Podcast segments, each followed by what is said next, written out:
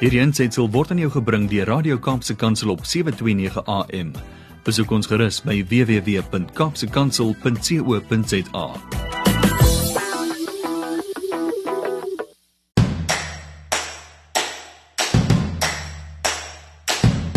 Dit is weer Saterdagoggend net na 7 en tyd vir landbou landskap op Radio Kaapse Kansel wat uitsaai op 729 AM en wêreldwyd gehoor kan word op die internet. Hartlike goeiemôre van my Willem van Jaarsveld, jou gasheer vanaf 7uur tot 8uur vanoggend.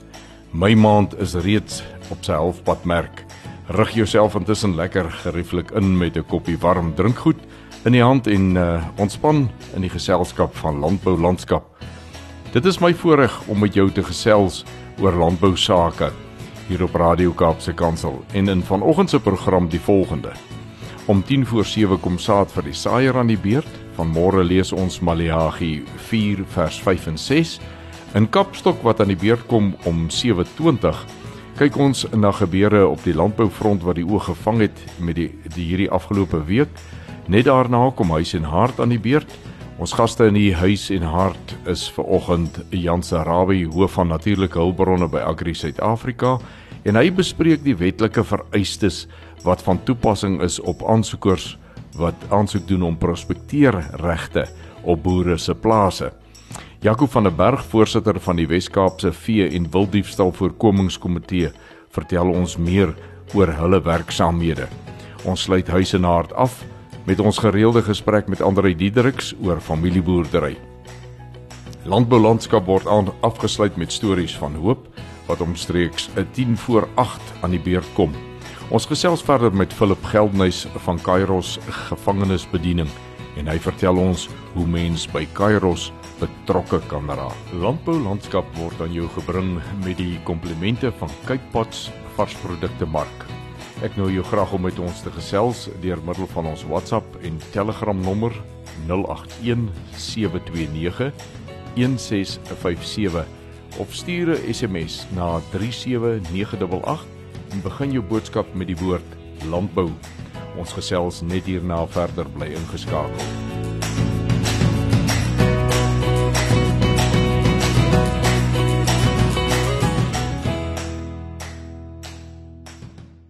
Jy luister na Landbou Landskap op Radio Kaapse Kansel op 729 AM en wêreldwyd op die internet. Ek wys u graag daarop dat meeste van ons onderhoude of per telefoon of buite die ateljee opgeneem word.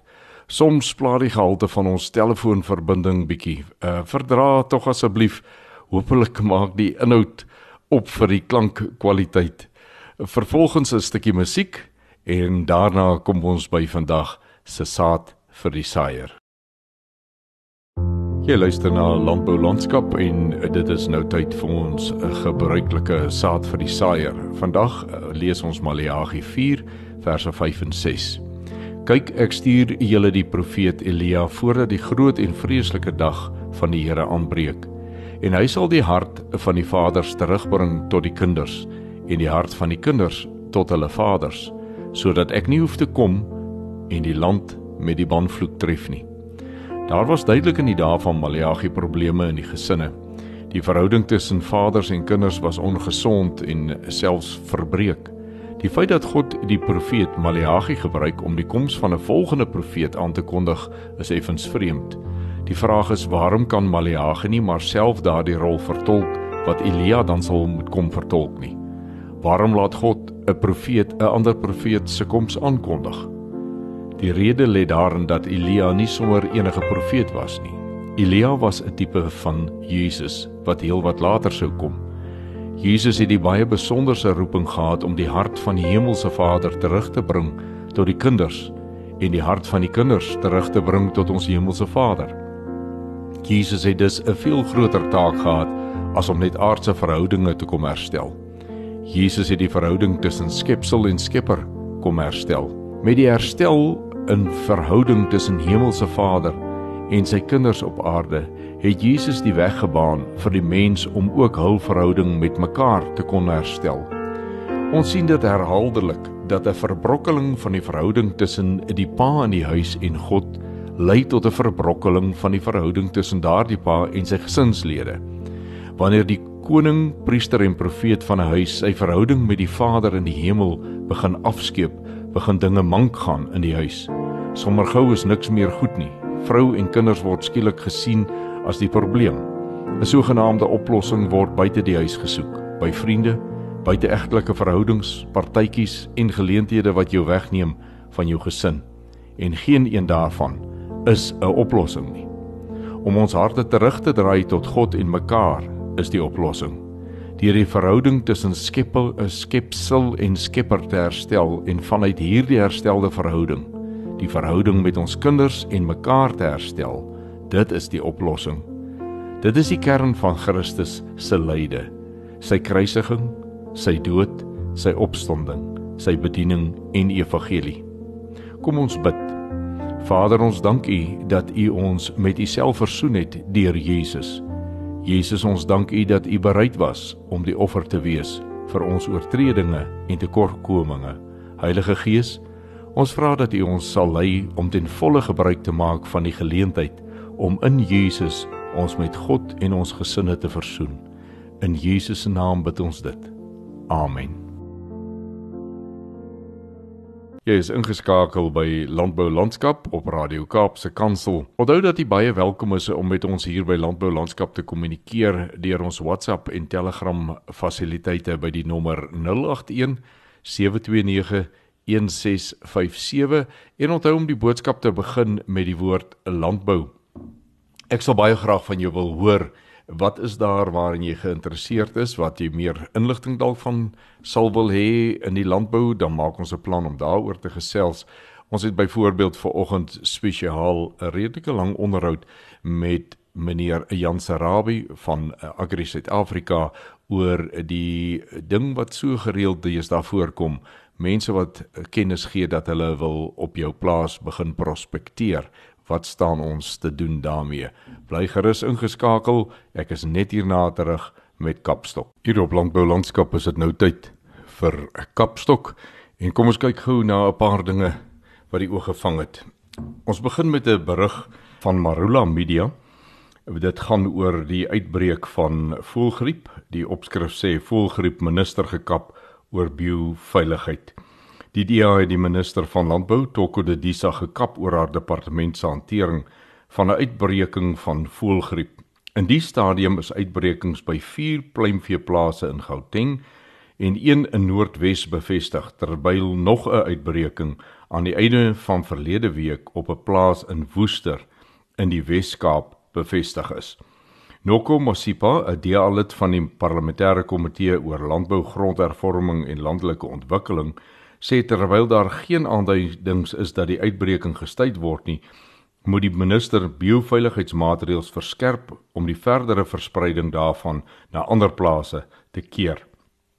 Masipa sê aanduidings uit Asië en Europa is dat die nuwe virusse veel dodeliker vir pluimvee is en maklik deur wilde voëls versprei word. Lande soos Pole het die uitbreking al in Januarie aangemeld en het reeds 5 miljoen voëls verloor sê hy.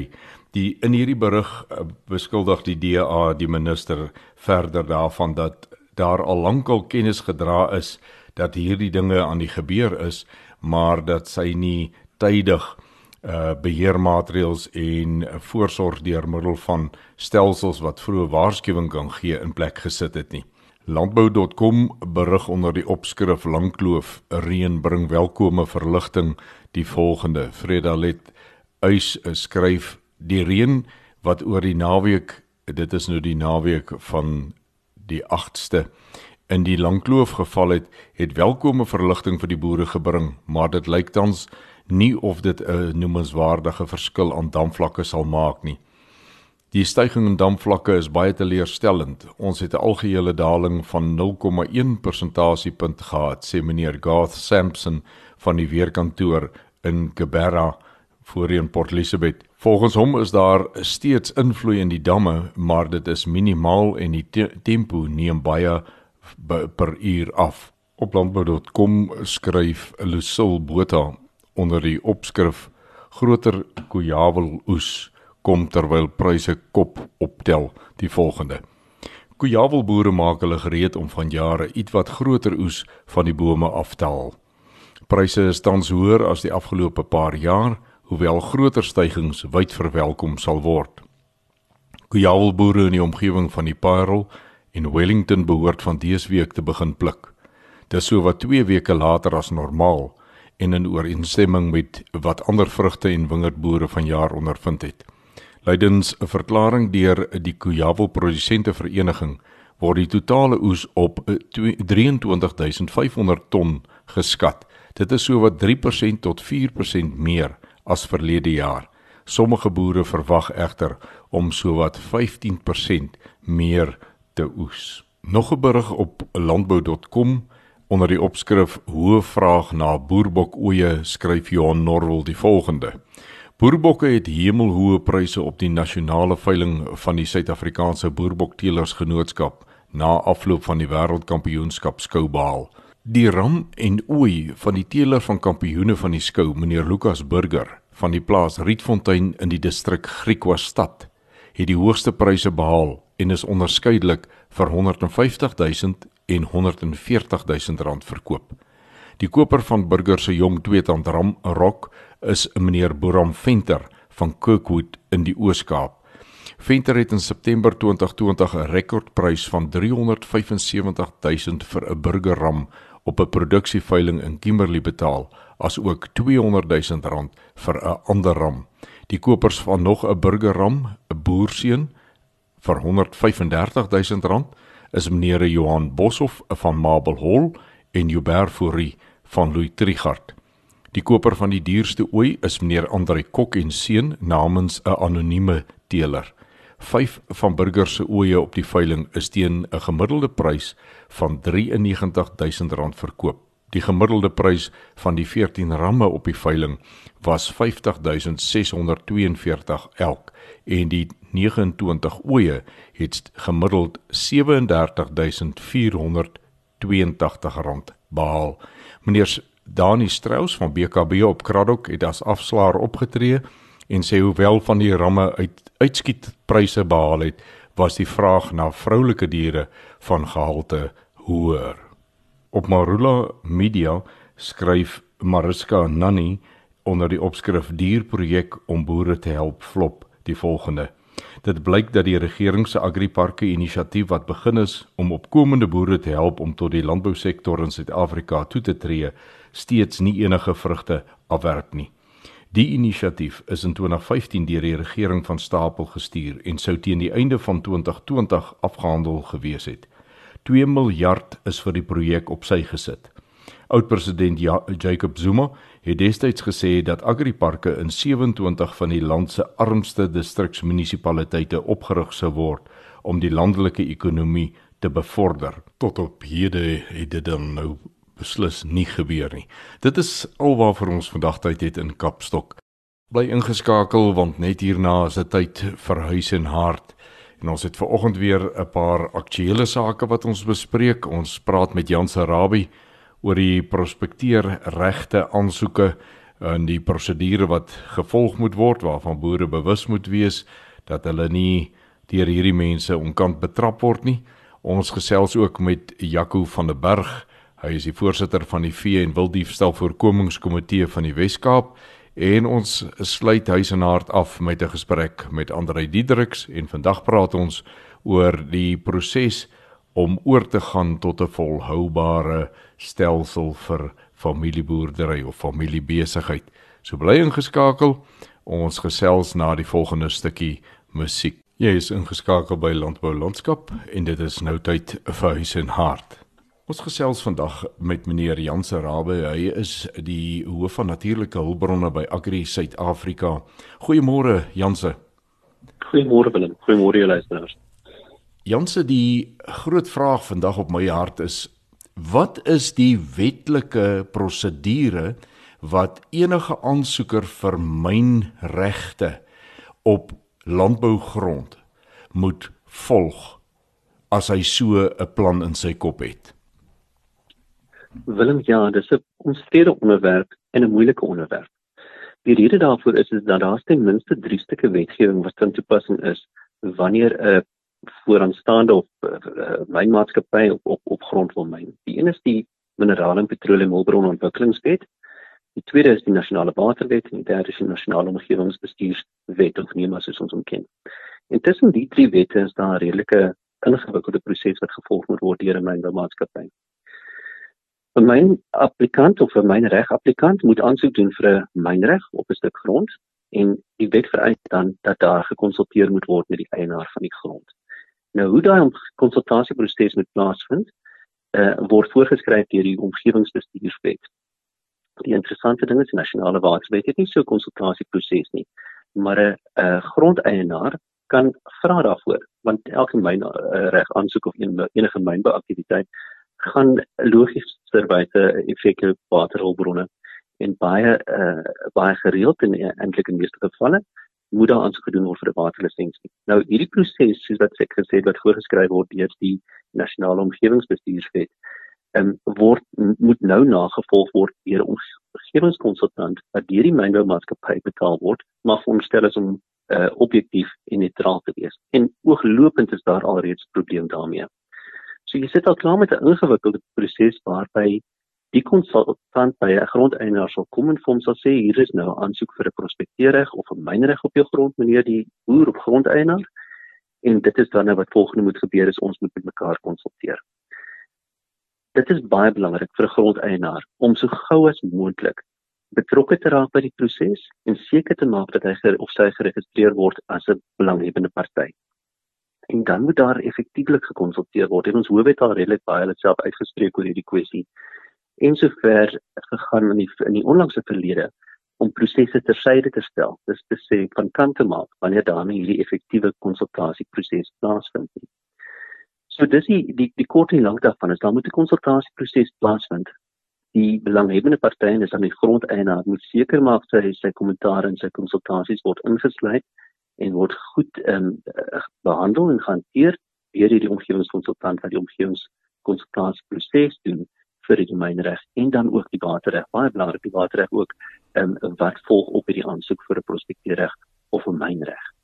Nou wat hierdie konsultasieproses op kan uit uitloop baie keer is die ideale situasie dat daar 'n vorm van kompensasie, dit wil sê huur of 'n bedrag vir vergoeding moet plaasvind wanneer daardie mynmaatskappy op die grond wil wil kom. Maar daar's ongelukkige ook 'n vasdraai plek hierso. Sou daar byvoorbeeld nie konsensus wees op hoe daardie toegang toegestaan moet word deur die grondeienaar, deur die boer op sy grond nie. Dan beteken dit nie dat daar nie noodwendig gemyn gaan kan word nie. Die die wet is 'n bietjie onduidelik hieroor en, en wanneer daar 'n reg aan toegestaan word en 'n boer is nie genee daarmee om toe te laat dat iemand op sy grond kom nie, dan mag die mynmaatskappy nog steeds voortgaan. En dan is dit baie belangrik dat daar um, met kundige regsadvies op ondersteuning van 'n van 'n organisasie soos jou jou uh, provinsiale landbouorganisasie of jou AgriSA dan nou dan daar 'n stokkie vooruit gesteek moet word en gesê luister hier is nog nie effektiewe konsultasie plaasgevind nie. Ons is nog nie seker oor wat is die impakte van hierdie mynmaatskappy se aktiwiteite op ons grond of ons waterhulpbronne nie.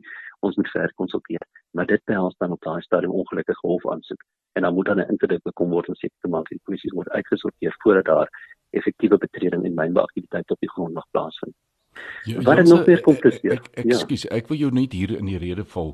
Uh jy praat van 'n grondeienaar, maar uh, die oomblik wat water en uh die omgewing ter sprake is, uh, uh, impliseer dit eintlik altyd dat die spesifieke stuk grond, maar ook boere in daardie omgewing geaffekteer kan word. So ons praat eintlik van amper 'n soort openbare vergadering as ons praat van konsultasie. Is dit reg?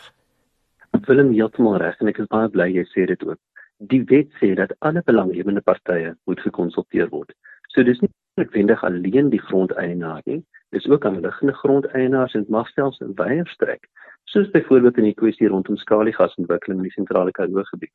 Dit het landwyse belangstelling en betrokkenheid ontketen maar dit is natuurlik 'n gelukkig het ons dit in ons grondwet. Wat as 'n mens 'n uh, belang het by 'n by 'n groter omgewingskwessie en dit sluit nie net skaliegas in nie maar dit kan by groter in myn maatskappy ter plaatse ook insluit dan is daar 'n breër of 'n vereiste om breër konsultasie. En dit sluit nie net alleen die grondeienaar nie dit sluit ook buurmense in en dit kan ook aanliggende gemeenskappe en sover strek as as 'n uh, ander belanghebbende en betrokke regeringsdepartemente. So ver gaan dit dan en hulle moet dan effektiewelik gekonsulteer mee word ten einde om hierdie die publieke deelname proses af te handel wat dan uiteindelik sal afloop op 'n omgewingsmagtiging wat toegeken word al dan nie aan die mynboumaatskappy. Net 'n interessante ding Willem wat vir my altyd nog gegrief het in die onlangse verlede verlede is dat die besluitnemingsinstansie oor of omgewingsmagtiging toegeken word of nie is die departement van mineraalhulpbronne en dis natuurlik skryf. Mense aanvaar dat dit 'n wet wat bestuur word deur die departement van omgewingsake op nasionale of provinsiale vlak, hoe dan ook dit geval mag wees, dat dit die besluitnemingsinstansie behoort te wees rondom aansoek om omgewingsmagtigings wat dan nou se uiteindelik lei tot 'n mynreg of 'n prospekteerreg toegestaan word. En dis iets wat wat ek dink ons wetgewer dringend sal moet aandag aan gee. Die die wet maak natuurlik voorsiening vir appelle sou omgewings uh, omgewingsmagtiging of 'n waterlisensie toegestaan word, dan mag dit geappeleer word of by wyse van hofaansoek of in eerste instansie by wyse van 'n appel na die minister van omgewingsake. So dit kan dan besluit wees die departement van mineraalhulpbronne wat dan geappeleer word na die minister van omgewingsake. En dit dit ek ek dink beamoen net eintlik die die ingewikkeldheid en tyd en koste oorwegings wat wat gepaard gaan met hierdie ehm um, met hierdie mynmaatskappye en en natuurlik weet ons ehm um, baie mynmaatskappye weet dit gesofistikeerde en moeilike wetgewing en duur en omvangryke konsultasieprosesse. En ek dink dat ehm um, persone wat die grond besit of boere vind hulle self regtig op die agtervoet met 'n met 'n met 'n geweldige hoeveelheid inligting en prosesse en prosedures wanneer daar by hulle aangeklop word met iemand wat beweer dat hulle 'n mynreg of prospekteer oor hulle eiendom het. Ek sal baie graag met jou meer wil gesels rondom die die woorde wat jy nou nou gebruik het om te sê effektiewe konsultasie. Want weet jy, um, ons het dit nou al baie gesien met ander nasionale wetgewings waar howe later sê jy het wel 'n openbare konsultasieproses gehad, maar dit was so gebrekkig dat die hof dit nie erken nie. Nou met hierdie tipe van uh, openbare konsultasies waar dit een en eintlik die een wat die grootste belang by die saak het, dit hang van hom af hoe hierdie saak dryf, ehm um, is vind, vind 'n mens baie keer dat dit nie lekker loop nie. So ek ek wil vir jou baie dankie sê vir jou tyd uh vanmôre oor hierdie saak, maar ek wil ook vir jou vra dat ons sommer uh weldra kan gesels oor uh, die aspek van die fisiese konsultasie, die vergadering, dis meer. Is dit reg met jou so? Natuurlik wil enige tyd. Ek sê vir jou verskriklik baie dankie. Dit was Jan Sarabi van Agri Suid-Afrika se natuurlike hulpbronne en ons sê baie dankie dat hy hierdie kennis met ons gedeel het. Tot 'n volgende gesprek sê ek dan totsiens. Na die kort breekie gesels ons met meneer Jaco van der Berg oor wild en vee diefstal voorkomingsake. Bly ingeskakel. Jy luister na Landbou Landskap en in ons volgende gesprek gaan ons praat met meneer Jaco van der Berg. Jaco is die voorsitter van die Vee en Wilddiefstal Voorkomingsforum van die Wes-Kaap. Goeiemôre Jaco. Môre eh, Willem, baie dankie vir die geleentheid. Jaco, ek wil graag weet wat is die doel en die funksie van die Vee en Wilddiefstal Voorkomingsforum? Ehm um, Willem, die forum het ons 'n er, hele rukkie terug al gestig. Ek is nou voorsitter van die ehm um, Vee Diefstal Wes-Kaap ons hoofdoel is is ons het 'n um, by ons lede wat dan meestal rooi produsente het, ons 'n mandaat om te sorg dat die forum is daar gestel om inligting beter te versprei en um, om op kom ek sê op hoogte te bly van alles. So ons forum word gedryf deur die produsente. Dis hoekom die rooi vleisprodusente organisasie die voorsitter van die forum is. En dan het ons die polisie en die ehm um, die vervolgingsgetag gesag, die SPC as die ehm um, welsin van diere ehm um, uh ehm um, ag, vergeet ek nou die woord van in elk geval SPCA. Ja, die SPCA nie in korrektiewe dienste. Ja, ja, ja, ek het nou heeltemal dit vergeet. En dan het ons natuurlik van elke ehm um, vierdiefstal eenheid in die Wes-Kaap het ons 'n verteenwoordiger van daai eenheid ehm um, wat ook die vergadering bywoon en dan um, ja, verder is dit maar ons van die produsente se kant af. Jaco by by 'n gewone vergadering van hierdie forum. Uh jy het nou die instansies genoem wat daar moet wees. Wie wil julle graag hê moet die verteenwoordigende persoon van daardie instansie wees wat op daai forum se vergadering sit? uh Willem die eintlik is dit is dit die is dit nou die rooivleisprodusente organisasie 'n lid van die rooivleisprodusente organisasie om omdat die ding deur ons lede deur die presidente gedryf word is dit maar noodsaaklik dat dat een van of een van die rooivleisprodusente bestuurslede maar die die ehm um, die vergadering die voorsitterskap oorneem en ons voel so ver werk dit baie goed. Ons vir um, ons het 'n groot netwerk as dit gaan by georganiseerde landbou wat um, goed wat van die polisie af te vir die eenhede na ons kan ons dalk die 'n beter manier het of vinniger manier om dit te versprei onder ons lede. So dit gaan baie baie in hierdie stal speel oor kommunikasie. As jou kommunikasie nie op datum is of op reg is nie gaan daar baie goed soos sê kan verlore. Dit is waar die forum eh, 'n uh, baie belangrike rol speel en dis hoekom georganiseerde landbou die forum in die voorsitterskap doen. Jy self boer nou daar in die Mariesburg uh, omgewing, maar dit is vir die hele Wes-Kaap. Waar hou julle gewoonlik julle vergaderings? Um, ons vergaderings is maar meestal in die Parel, um, agter die Wes-Kaap in Wes-Kaap. 'n Rooivleisprodusente organisasie se hoofkantoor is in die Parel. So dit is maar um, vir ons die maklikste om te hou. Um, ek kan net vinnig sê ons het twee studies daar eenhede in die Wes-Kaap, Beaufort Wes waar onder Mariesburg in val dat ons Kunsrivier en Mamasbury, Oudtshoorn, Swellendam en Woester ehm um, so eenhede en dit is maar 'n uh, uitdagende um, werk aangesien baie van die distrikte vreeslik groot is en die areas waar die stedestal mense beweeg ehm um, is wat baie keer 'n bietjie problematies. Jaco tradisioneel is daar gewoonlik 'n baie nou skakeling of ver, verwantskap tussen die veediefstal voorkomingsforums en gewone landelike veiligheid. Is dit so in die Wes-Kaap ook? Ja, Willem, dit is definitief so in die Wes-Kaap. Ons het lede van die SAPD wat op beide van die forums sit. Ehm um, die persoon wat landelike veiligheid ehm um, die voorsitterskap daar doen is ook iemand wat ehm um, in georganiseerde landbou is van Agri Weskaap se kant af. So die forum skakel baie nou met mekaar en daar's altyd oor en weer korrespondensie as daar um, sake is wat van dieselfde belang is vir ons.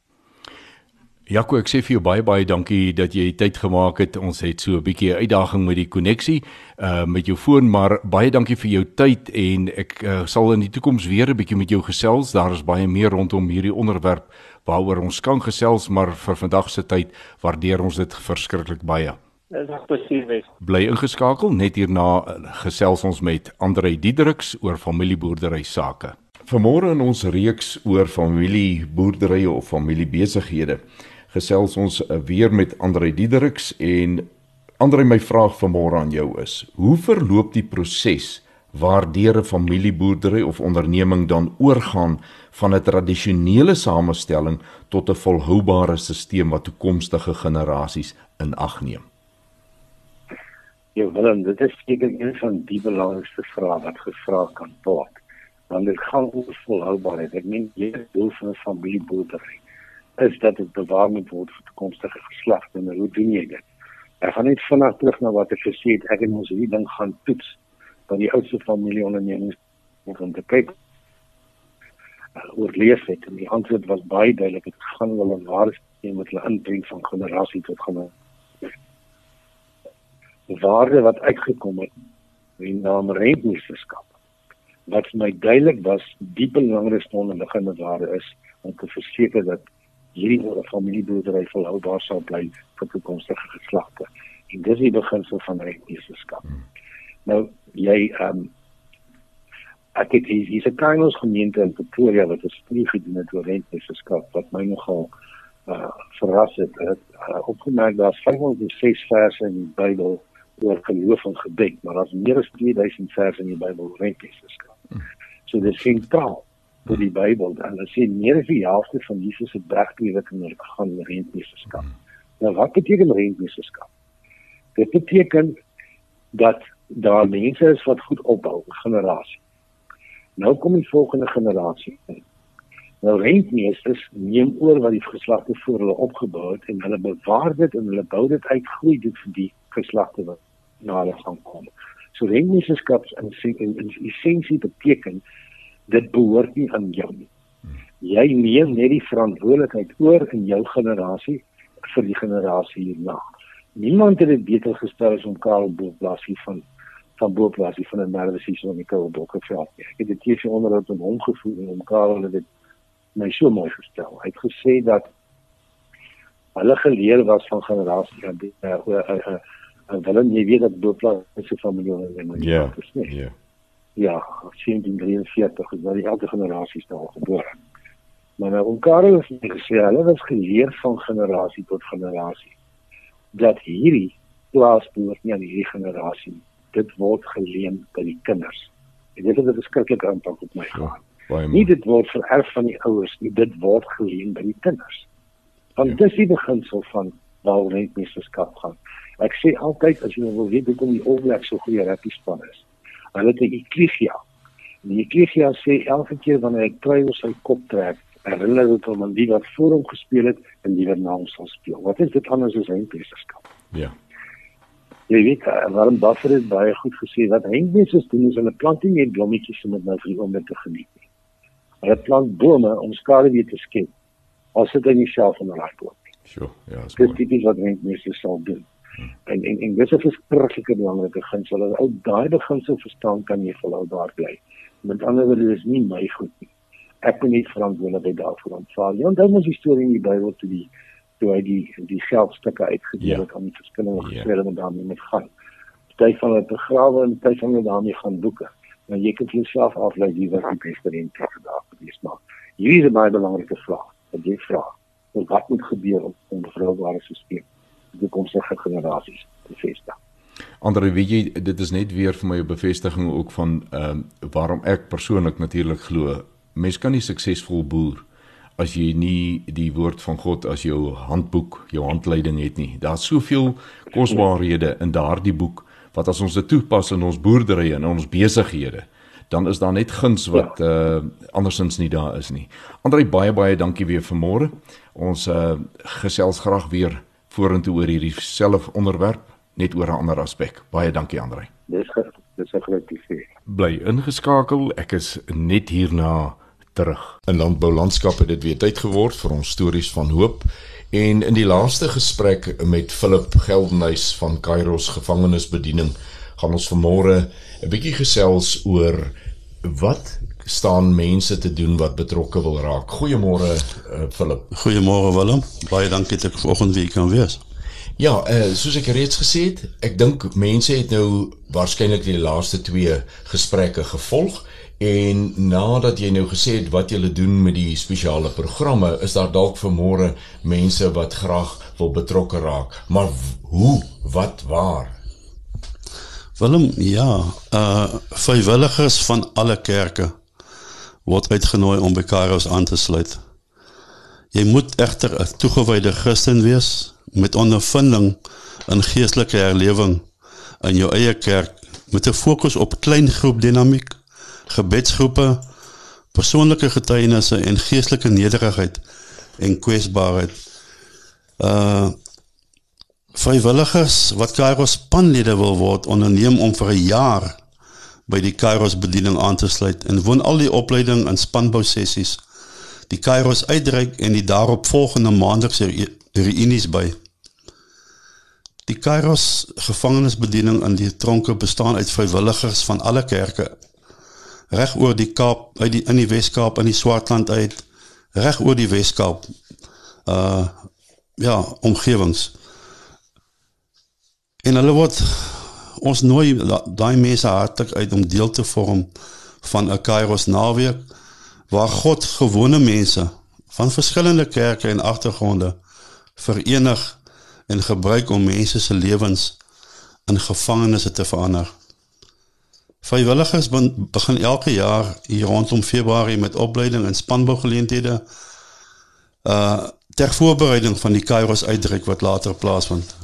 Vrywilligers moet, moet dus in die begin van die jaar aandui of hulle betrokke wil raak as spanlede aangesien die bywoning van opleiding en spanbougeleenthede verpligtend is om die Kairos uitdruk op 'n Kairos uitdruk te gaan. Ons sê gewoonlik dat dit is bewys dat tussen 34 en 40 ure in in mekaar se geselskap word daar 'n band gevorm tussen mense. En dis daai band wat ons as 'n span wil hê om in te kan gaan as 'n as 'n eenheid om om om om te weet wat is jou sterkpunt, wat is my swakpunt, maar dat ons as 'n eenheid kan aangaan in die gevangenis en want Willem weet wat dis dis baie ironies hoe maklik die gevangenes kan optel as daar verdeeldheid in 'n span is. Hulle is meesters daar daarmee. Hulle tel onmiddellik sulke goed op in. Uit die aard van die saak buit hulle dit gewoonlik uit. So as 'n span moet jy altyd in eenheid wees. Uh so hoe raak 'n mens betrokke by Kairos? Uh daar's verskillende maniere waar mense regtig betrokke kan raak. As ek kan begin by die eerste ene is dit gewoonlik gebedsondersteuning. Die sukses van enige Kairos gevangenisbediening is totaal afhanklik van God deur en die gebede van Christene. Uh om aan te sluit as 'n Kairos spanlid vir 12 jaar vir vir 12 maande vir 'n jaar soos ek vroeër gesê het. En dan ook om aan te sluit by Kairos, uh miskien is jy 'n musikant wat vanoggend luister en en en en jy het nog nooit reg geweet waar kan ek my my talente beoefen nie. Ons soek gedurig musikante op a, op 'n op 'n naweekspan. En dis ook vir 'n tydperk van 'n jaar wat jy kan wat jy kan deelneem aan so 'n span. Uh jy kan ook aansluit as deel van die ondersteuningsspan. Dis gewoonlik vrouens wat die ete voorberei tydens die Kairos uitreik. Die Kairos manne eet glad nie op 'n naweek gevangeniskos nie. Ons vat hulle kos in en ons eet saam met hulle kos binnekant. Dan is daar ook briewe van van of boodskappe wat uh bemoediging wat mense kan skryf. En dan is daar ook ek het by ondersteuning soos finansiële donasies wat mense kan gee. En dan die groot ding om koekies te bak. Op 'n Kairos uitreik naweek gebruik ons tussen 3 en 5000 koekies op 'n naweek. So ja, dit is dit is een van die belangrike goed wat wat wat mense moet wat ons moet hê en wat mense gewoonlik doen en dan dan bid hulle daaroor. En dan nooi ons ook mense uit na die Sondagse afsluitingsseremonie. Philip, ehm um, ek glo mense het nou genoeg gehoor om om 'n uh, besluit te kan neem vir hulle self, uh, sien hulle kans wil hulle betrokke raak. Wil jy nie net so ter afsluiting in in uh, vir ons sê wat is jou nommer waar hulle met jou kan gesels nie asseblief? Ja, wel my nommer is 079 724 6907. As ek dit dalk net weer kan herhaal 079 724 6907. Dit is Philip Geldenhuys van die Kairos gevangenisbediening en vreeslik dankie vir die drie gesprekke wat ek met jou kon gehad het. Mag die Here julle ryklik seën op hierdie pragtige werk wat julle doen. Willem baie dankie vir jou tyd en baie dankie vir die geleentheid. Bly ingeskakel, ek is net hierna terug. En so het die uurglas vanmôre weer eens leeggeloop. Ons uur van saamkuier is ongelukkig alweer verby. Radio Kaapse Kansel nooi jou om volgende Saterdag om 7 uur weer by ons aan te sluit vir nog 'n landbou landskap kuiertjie.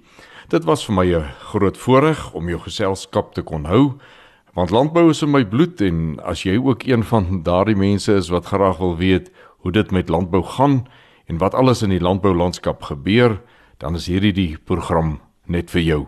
Ek wens jou 'n besonderse dag verder toe. Dankie dat jy saam gekuier het.